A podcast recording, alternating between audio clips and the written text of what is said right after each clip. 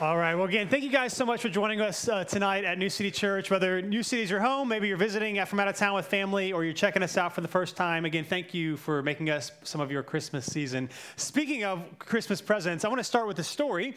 Uh, when I was a kid, every year we would drive to Statesville, North Carolina. I grew up in Cary, and it was about a two-hour drive. We would go to my grandparents for uh, stay there for a couple days, and typically me and my brothers would go a couple days ahead of time. Uh, but for every, and then my mom was on staff. My dad was an elder at the church that grew up in, and so they would do their Christmas Eve services, and then they would come.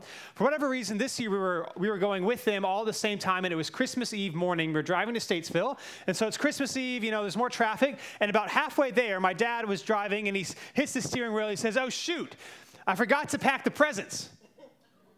And you know, you're sitting in the back, you're sitting in the back seat, and I'm like, that is a problem, right? And my dad, if you knew him, was very pragmatic, and he said, well, it's not a big deal. They'll just open them when we come back home after Christmas. And of course, my mom was like, no, um, that's not what you're going to do for Christmas. You have to get the gifts. And so we turned around, and what was supposed to be a two hour trip ended up taking to be a five hour trip. And as frustrating as that was, we got our presents because if you're a kid, it kind of is like the big thing that you're excited about. And so I share that story because, again, as for me as a kid, trying to get these presents, maybe for some of your childhood, and we think, man, what is Christmas going to offer for me? Like, what am I going to get this year? And that's the thing that you might be excited about. What I want to do this evening is I just want to take a few minutes, instead of talking about presents, want to talk about Jesus as we look at this question What does Jesus offer? What is it that makes Jesus worthy of spending some of your holiday season here and uh, praising Him maybe throughout the year, or maybe even your curiosity? Like, what is this all about? What does Jesus actually offer to us? That's what I want to spend a few minutes looking at this evening. And so, uh, if you have a Bible, will you turn with me to John chapter 4? John chapter 4. If not, there's a black one in front of you. It'll be on page 944. Or if you do not own a Bible, we'd encourage you to take one of those black ones home. It is our gift to you. But if you'd like to read along with us, John chapter 4. Now, what I want to do real quickly, I'm not going going to read all of these verses, but we're going to read some and summarize some. We're going to look at it, probably, perhaps for some of you, a well known story to see what is actually going on there and what, what it shows us about why Jesus came and what he offers to us. Now, John chapter 4, there's a story of Jesus who encounters a Samaritan woman at a well in the middle of the day. Now, it is helpful for us to understand as we read this. I just want to track with me just for one minute so I can explain some things to you. It is helpful for us to understand in the ancient world, first century Rome, Jews and Samaritans hated each other. They did not like each other. If you were to put modern language on it, they would view each other with racist and dehumanizing views.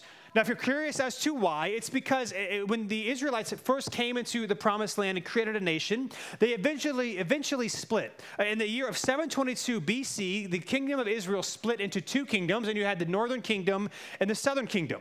The northern kingdom was then captured by the Assyrians, which is a, a growing empire. And when they were captured, many of, the, uh, many of the Israelites were kind of deported out of Assyria, and then many Assyrians came to live into the land. Those Israelites who remained in the northern kingdom then intermarried with the various Assyrians that took over the land, uh, began to live many of their lifestyles, adopt some of their religious practices. And so, after the Jewish exile was over, and then many of the Israelites moved back into the northern kingdom, many of the Jews lived in what was known as the southern kingdom, looked at the Samaritans as political rebels. So, Jerusalem was in the southern kingdom. Samaria ended up becoming the capital of the northern kingdom, where they were kind of build their own worship sites. Uh, they would use, if you read the documents, again, if you're modern, if you translate it into modern language, they would refer to each other as like half breeds, like the Jews to the Samaritans, because you're like half Samaritan, half Assyrian. You kind of have, have changed the religious practices and you've kind of incorporated some of their pagan practices into their worship of Yahweh. And so they viewed them as unacceptable people. And so the Jews and the Samaritans, they hated each other with racist vitriol. And we here see a story where Jesus is traveling through Samaria. He's meeting a woman at the, well, at the well, and he's going to have a conversation with her. So he's a Jewish man, a Samaritan woman, very opposites. They wouldn't typically talk to each other in public and they have this conversation. We'll pick up the story in verse 7. It says this of John chapter 4 A woman of Samaria came to draw water. Give me a drink, Jesus said to her, because his disciples had gone into town to buy food. So it's important to note that it's in the middle of the day here. The first couple of verses tells us this. This woman comes to draw water from the well in the middle of the day, and she is by herself. Now, typically, women would go to the well to draw water in groups, and they would come either early in the morning or in the evening when it wasn't so hot. The fact that this woman comes in the middle of the day by herself shows us that she is someone who kind of feels like a social outcast. She doesn't have friends, she feels public shame, and so she's coming when she doesn't have to be with other people from her town. Now, Jesus is at the well. His disciples have since left to go into town to buy food, and Jesus is hanging out the well, and he engages this Samaritan woman in a, in a conversation. Now, it's important to note this is not a customary thing. Jewish men, Samaritan women would not have talked to each other publicly. Now, again, this isn't like a moral issue or an ethical issue, it's just culturally, this is not something you would expect Jesus to do. And yet he starts to talk to her. He asks her to give her a drink from the well, and here's her response in verse 9. She says this How is it that you, a Jew, ask me, ask a drink from me, a Samaritan woman? Remember, we're supposed to hate each other. You're not supposed to like me. She asked him, For Jews do not associate with Samaritans. Verse 10 Jesus answered, If you knew the gift of God and who was saying to you, Give me a drink, you would ask him, and he would give you living water. Right? So Jesus here again, he's breaking a social and a religious taboo. He's speaking with a Samaritan woman and he's asking her to give him a drink from her own devices. Again, many Jews, uh, first of all, they wouldn't uh, talk to Samaritans and they assumed that even the utensils that Samaritans used were unclean. So her cup, uh, her bowl, whatever she would use to take out of the water would, uh, from the well would also be unclean. Yet, if you've been with us, we, have been the last couple weeks, we've been in the Gospel of John, and John chapter chapter 2, Jesus' first miracle of turning water into wine, one of the things that we see happening in that miracle is that everything Jesus touches, he purifies. This is why he can touch lepers and those who are ritually impure, and instead of him becoming impure, he makes them pure. So he can take things that even people think are impure or defiled, and he can make them clean. He makes unclean things clean. And so he asks her to draw water and to drink from her jugs. Now, of course, she can't believe that he's asking her for a drink. And then he responds to her by saying, Well, if you knew who I really was, it would actually be you asking me for a drink. Now, again, this statement is actually a quite loaded statement. If you read the Hebrew Bible, the Old Testament, you see time and again that God supplies living water. In fact, there are various times in the prophets where it talks about that there's this idea that living water will flow out of Jerusalem. That you see this in the book of Zechariah or the book of Ezekiel, that something's going to happen in Jerusalem that's going to give this ritual, this purification water to all peoples. And so, if we're looking this night, this evening at this question is what does Jesus offer? One of the things that we see in this conversation with the Samaritan woman is this that Jesus offers living water to those who don't ask for it. He offers something to people that they don't even ask for, even if they desperately need it. So, so we're going to see here in a second. They're going to go back and forth, and she's going to be kind of confused. What do you mean, this water? Why would I ask it for you? And so he's offering her something, though, that if she knew what it was, she would want it, but she doesn't even know she needs it, and yet he wants to supply her with it. Again, this makes me think of Christmas presents. I don't know if this what it was like for you, especially when you were a kid uh, growing up. Um, my parents were really good at buying gifts, and when I say my parents, I mean my mom, because my dad was. Here, here's what it was like in our household. Um, here's probably what it's like you, if husbands, if you're married. Uh, I've got a meme I want you to see. On the left, it says every mom watching you open Christmas presents. On the right, it says every dad just as surprised as you. So that was my household growing up, and it's how it's even my household now. Christina buys a present. I'm like, yeah, that's awesome. I was so excited for you to, for you to see that. Um, this reminds me uh, when I was a kid. Uh, so we do our Christmas list, and uh, a couple. Of, this was the year that Razor scooters come out. Okay, if you're my age, you remember them. If you're my parents' age, you remember buying them. They were the ultimate ankle breakers. They were the thing everybody wanted. Um, that year they came out, I didn't ask for one. And it was a couple of days before Christmas after talking to all my friends, and everyone's talking about this Razor scooter and how they asked for a Razor scooter and they can't wait to get a Razor scooter. And my older brother Jordan had asked for a Razor scooter, but I didn't. So it was like December 23rd, whatever. It's probably the year we forgot our presents. So I'm like, yeah, we probably should leave those at home. Um, and I remember being just like really disappointed right? Like, ah, I'm not gonna get this Razor scooter. All my friends are gonna get this Razor scooter. And so I don't know, again, what it's like for you and your household. For us, when we open presents on Christmas morning, it is one at a time. By the way, it's what you should do, so it takes more than like 10 seconds. And so we do, we do the one at a time thing. Here it goes, one at a time. And then we got to uh, probably the last gift, and it was something that me and my brother, we had our own, but we had to open it together. And won't he do it? Guess what your boy got? A Razor scooter, right? I didn't ask for it, hear me, but I wanted it, and I it.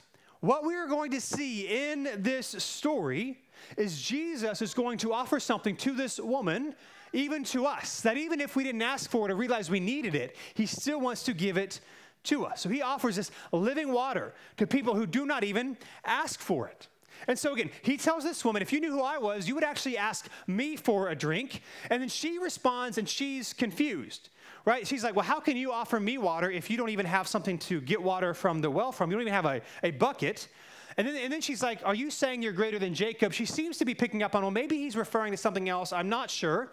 And so, are you greater than Jacob, who is the father of the Israelites, who, by the way, actually built the well that they're staring, that they're standing at? Like, she's confused. Real water? Are you like some like someone who's like talking about something different?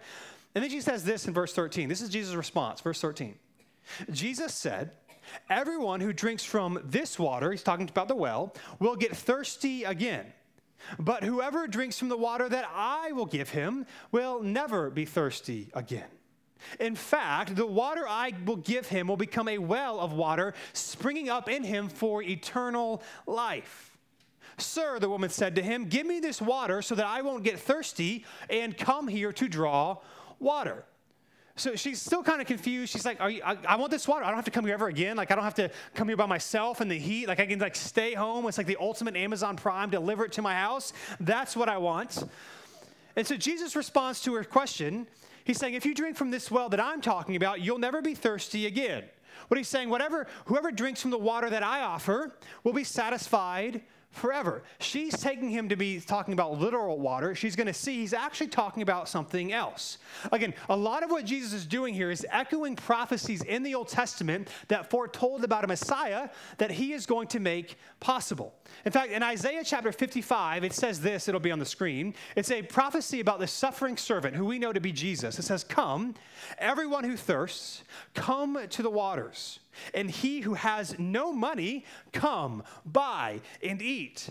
Incline your ear and come to me hear that your soul may live. In other words, what Jesus offers here cannot be bought, and it is also open to anyone, no matter your social standing, your income level, your history, whether you're a male or a female, whatever it is. In other words, another thing we see here about what Jesus offers is this Jesus offers living water to those who can't afford it. So, not even just for those who don't ask for it, but maybe you do want it. Even if you cannot afford it, He is willing to give it to you. That what he offers, it cannot be bought, it cannot be earned, it cannot be achieved by being a good enough person or promising God, hey, 2024, I'm gonna do better, make better decisions than what I do now. Like that is not what gives us this living water.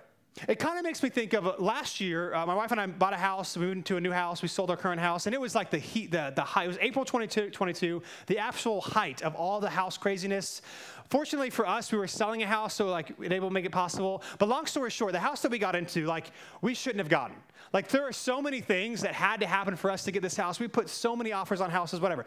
One of the things, one of the reasons we got it is because the listing agent who was selling the house didn't do their job. So, long story short, there was a couple at the time who came to New City. They've since moved. It was an older couple.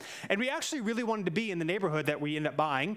And they would go on walks around the neighborhood. And every time a house came on the market, they would text us a picture, like the for sale sign, you know, in the neighborhood. And I didn't say anything to them because it's like, you know, I'm just trying to be nice. But I was like, we don't, we don't actually need these texts. Like, we've got the notifications. Like, we're checking Zillow every day. We've got a real estate agent. Like, we don't need. But I was like, oh, great, thanks. And so one day they sent us another one. And I was like, hey, thanks so much. And I immediately go on Zillow, and it wasn't there. I like search online. I couldn't find it. Now, I'm probably going to butcher it because I'm not a realtor, but our agent told us basically the, the lady who listed the house listed it wrong, the way you were supposed to do it, you know, I don't know, at some point in the past. And the only way to know was actually for sale if it's like if you went to the MLS website and you specifically typed in that address. So, like, we put an offer on the house. They said the highest and best by Saturday. This was the time where you get one offer, one chance only. She didn't, the listing agent didn't fix the house until Friday night. So, less than 24 hours before bids were supposed to be in. Now, I share that because the only reason we got that house is because the listing agent didn't do their job. Like, we would not have got it, we would have been outbid for sure. But because somebody didn't do their job, we got something that honestly we could not have afforded. And for us, as we read this story, we just need to realize that Jesus came because we couldn't do our job. We could not live up to the perfect standard of God, and yet He loved us so much that He came for us. Now, now, you might be saying, how do we know that this woman can't quote unquote afford it?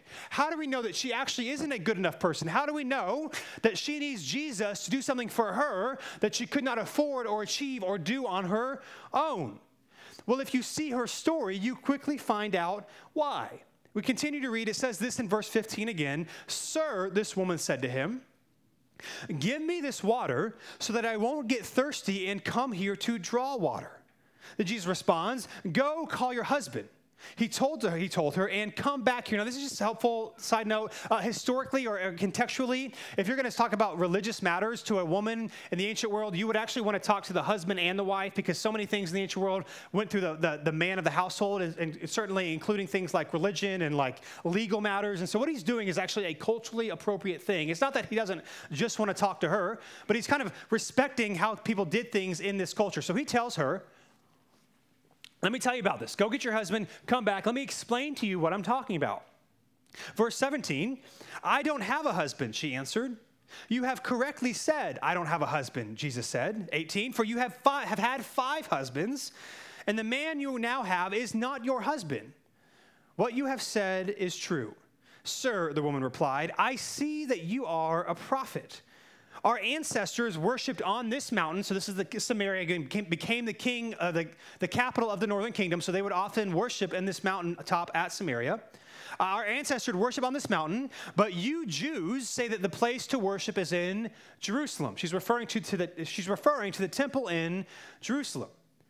Now, what we see happening here is that she, just like if you were with us last week, we read about Nicodemus in, in chapter 3, uh, when, we, when Jesus was talking about being born again and he's confused, like how do you like be born again from your mom if you've already been born once?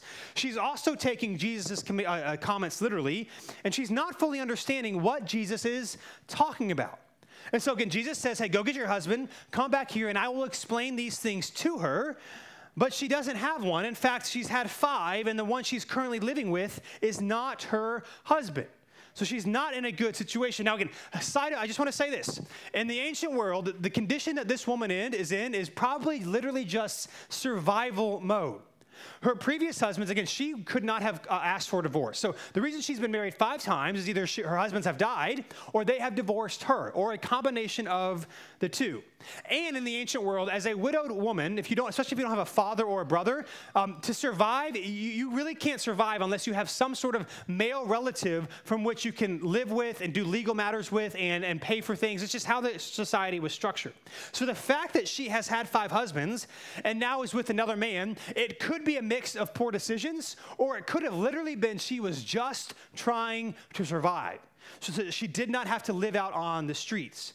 And here's the thing whether or not all her all her divorces let's say were justified like maybe maybe all of her husbands died and there was literally wasn't her fault at all it still would make her look like an outcast the fact that she had five husbands even if it was not her even if it was not of anything of her own doing so she looks like a moral outcast. And so she sees, however, something's different about this man. Like he knows these things that I haven't told him. And so she calls him a prophet.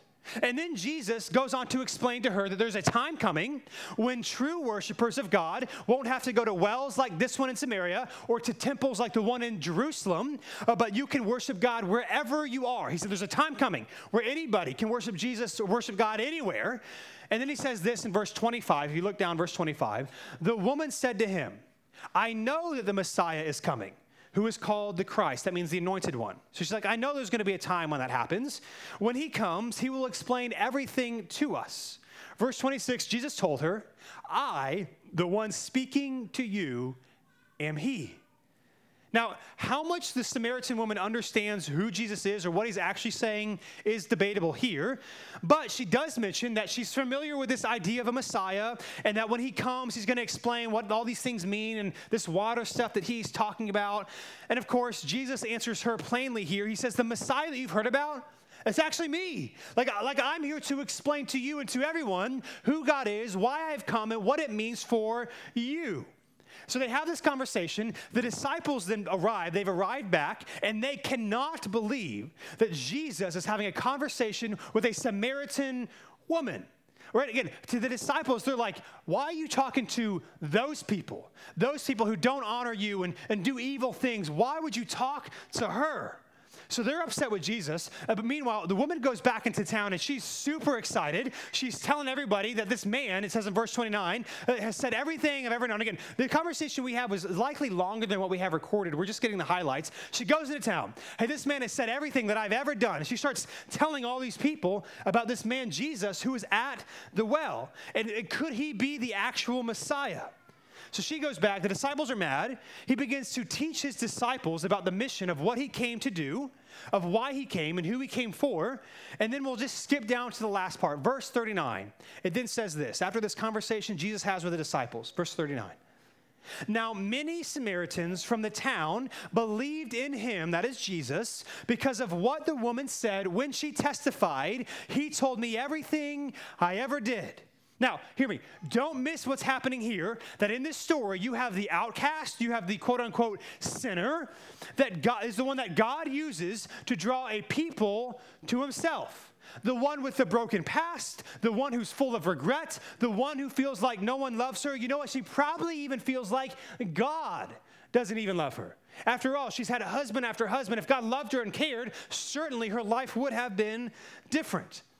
And yet, this is the one that God uses to change an entire town. Her testimony. Then, verse 40, it says this So when the Samaritans came to him, they asked him to stay with him, and he stayed there two days. Many more believed because of what he said. Verse 42 And they told the woman, We no longer believe because of what you said, since we have heard for ourselves, and we know that this really is the Savior of the world.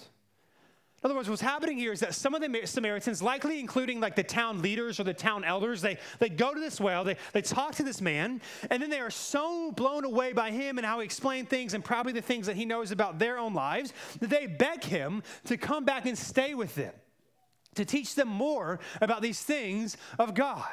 Now, again, for us, it's like, oh, that's kind of cool. In the ancient world, this is a huge deal that the Samaritans are asking a Jew it's like a it's like a Carolina fan asking a Duke fan to come watch the game with him. Like this is not something you would do, unless you want to be enlightened. And of course, that's something that they should they should do. But the Samaritans are asking a Jew to come back to the, with them and to teach their entire town who he is. And hear me, it is all because Jesus sought out a Samaritan woman who thought she was a nobody to transform an entire village. Or put another way, what does Jesus offer us? What we see happening here is that Jesus offers living water to those who don't deserve it to those who don't deserve it. Certainly, hear me, certainly, this is what the disciples would have thought. They would have thought, why are you talking to her? Why are we staying with them in their village? We're supposed to like get the water, get the food, and get out of here quickly. And yet he's to stay for people who haven't earned it, who do not deserve it, because he loves them. Now, now here's what I know, okay? We all have people or maybe types of people who we think don't deserve God's love. Even if you're a Christian here tonight and you're a follower of Jesus, there is likely somebody in your life, or maybe a type of people, who, if you're honest, you'd feel some sort of way if and when you see them in heaven. They'd be like, I mean, you like how did that happen? Like, you, like there's people like we, we we might think like, hey, we know God loves everyone, but I'm not sure that that you have earned it or you're quite there yet. And what we see in this story as we again to think about this Christmas season, that this is why Jesus came into the world. Not for some cool trick, not to simply teach us how to be good people, although he certainly did that, not to simply show us what love looks like, although he certainly did that. He came to redeem and to reconcile a people to himself. That's why he came. And so, last thing I just want to mention here that in John chapter 2, in John chapter 2, Jesus performs his first miracle. He's turning water into wine. And what that demonstrated is that he came to give new wine or to new life to those who need it. That what he offers that no you can get nowhere else. And then you get this powerful contrast. In John chapter 3, oh, you get this powerful contrast for the first two people in John's gospel that Jesus comes and reveals himself to. In John chapter 3, Jesus talks to a religious leader named Nicodemus. Nicodemus was studious, he was powerful, he was respected, he was orthodox in his beliefs. In other words, he believed the right things about God, he was theologically trained. And then in John chapter 4, you get a woman who was unschooled, who had no social influence whatsoever. She was despised even by her own people in her own town. She was not orthodox in all her beliefs. Nicodemus, again, was a man. He was a Jew. He was a ruler. He had authority where he lived. He or she is a woman. She's a Samaritan, and she is a moral outcast. And look what I, right at me. They both needed Jesus. They both needed Jesus. They both, this is why Jesus came, that no matter how great you think you are or how terrible you think you might are, we all come to Jesus in the same manner. We need him to offer us something that we could not earn or achieve on our own. And so, to that end, I want to share with you guys a video of a family in our church who have experienced some of this love and trace and tra- uh, love and grace and transformation in their own lives about how Jesus has impacted them. So would you t- take a look at the screens?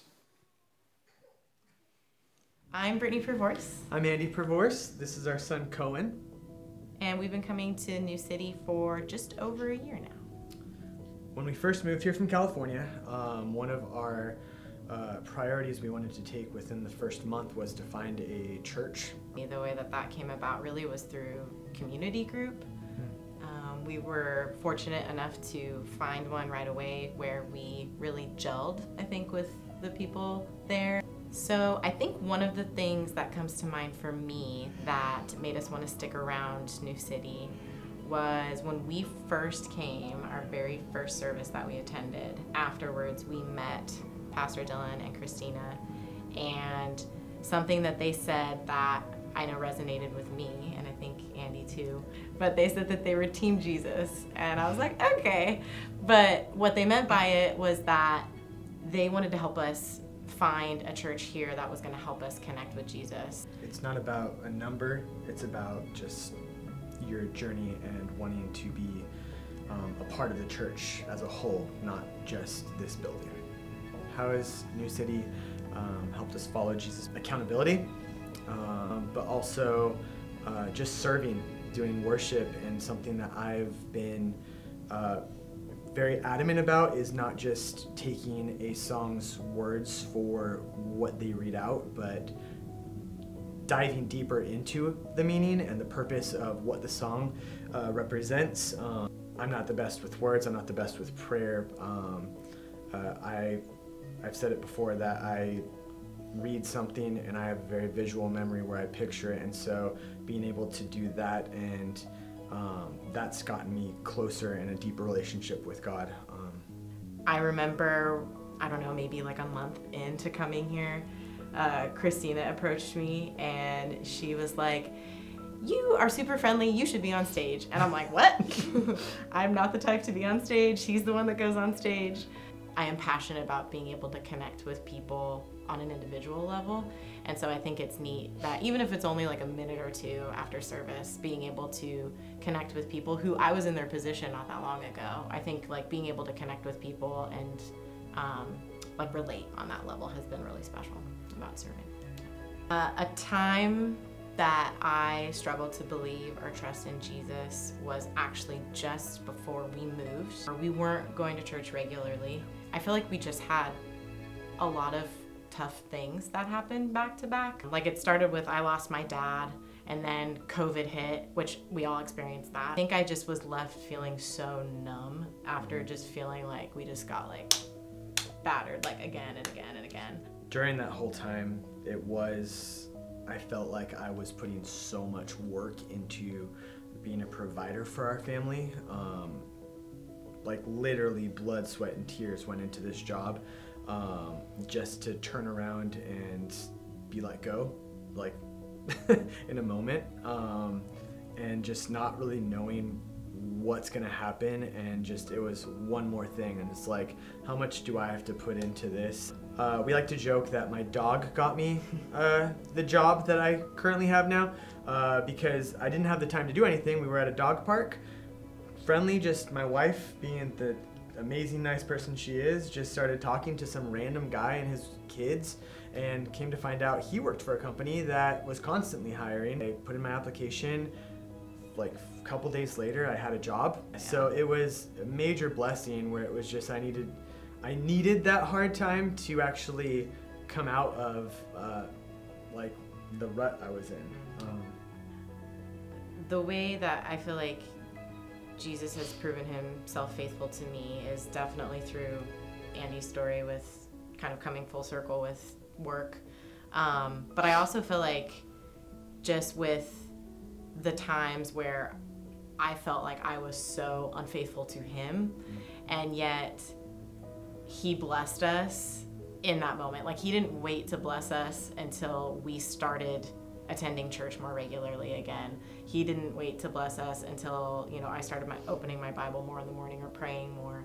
I can look back and see how he's come through for me over and over and over again. And you'd think I'd be smart enough to know that he'd do it again. It, for me, the most meaningful thing um, this time of year around Christmas is just looking at the faithfulness of God and how He's shown that through the relationships that He's sort of paved the way for, for us to have, um, and for us. I mean, just how like our marriage has grown. Um, I mean, he was, you know, sort of dragged along on this adventure to move out to North Carolina, but was like my biggest fan about it and super excited. And like, I feel like it could have been a totally different story and could have been resentful about the change, but I think it's ended up being such a cool journey and adventure for us and it's just like drawn us closer together.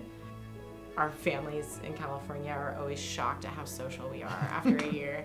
They're like, You have plans every weekend. It's, like, Yeah, we even, have friends. It's not even us. It's everybody else just reaching out to us. but yeah, it really is. It's just Yeah. people being so like inclusive and so welcoming and um, just wanting to come alongside. Um, so yeah, relationships for me is sort of like the theme, I guess, of the Christmas holiday. What would I say is most significant about Christmas to me? I would say it recently changed. Um, and over this this season at church, we uh, we introduced this new song called Manger Throne, and I think it hits even deeper because we just had a baby, and that's the way that Jesus came to us. Um, came in this innocent form, um, and I think just now being a father, like I see how fragile that is and how much that could have turned. If he did it any other way, through his story, would have been able to connect with the people that he connected with. Uh, meeting the woman at the well, I don't think he could have done that if he came in horns blazing with an army. He met her where she was. So it, it does kind of give a whole new meaning to like our Savior coming in that form. Merry, Merry Christmas, Christmas, New New City. City. And so, listen, um, by the way, kids are doing great. I'm almost done. And then we're going to play with candles. Um, as I close, I want to say this again. What does Jesus offer? So, we've talked about this woman at the well, and we know this story is not just about her, it was given to us. Ultimately, what we see happening here is that Jesus offers living water to you. To you. Not just to the Samaritan, not just to the religious leader, not to the person who knows everything about the Bible or the person who knows a little bit about the Bible, even the people who know nothing. Like you literally could walk in here like I never even read the Bible in my life. This is who he came for. And so here we we can appreciate the lights or the family or the season or the gifts. And we can enjoy even a Christmas service like this as well. But if we miss the point of why Jesus came, you have literally missed Christmas. It wasn't make us, to make us feel better or to sing a bunch of songs. It was so that you and I can be reconciled to God. Even if you didn't ask for it, even if you cannot afford it, or even if you don't deserve it.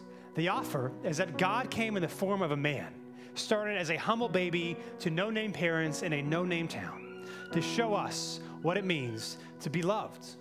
In the midst of your sin and your darkness, not sometime in the future, not in 2024, but tonight, tonight now, that you can ask the Lord, you can repent and, uh, and just be honest about your need for Him, and He will redeem you. He'll offer life to you, He will let you come in. Jesus offers living water to you. So, again, as you go, however busy your next couple of days are, or maybe you'll be more chill, would you just reflect? I'm like, why? Like, why did He come? Why did He invite a woman who was so opposite of who He was and of, His culture? He did this to show us that no matter who you are, or what you've done, or what has been done to you, He has come for you.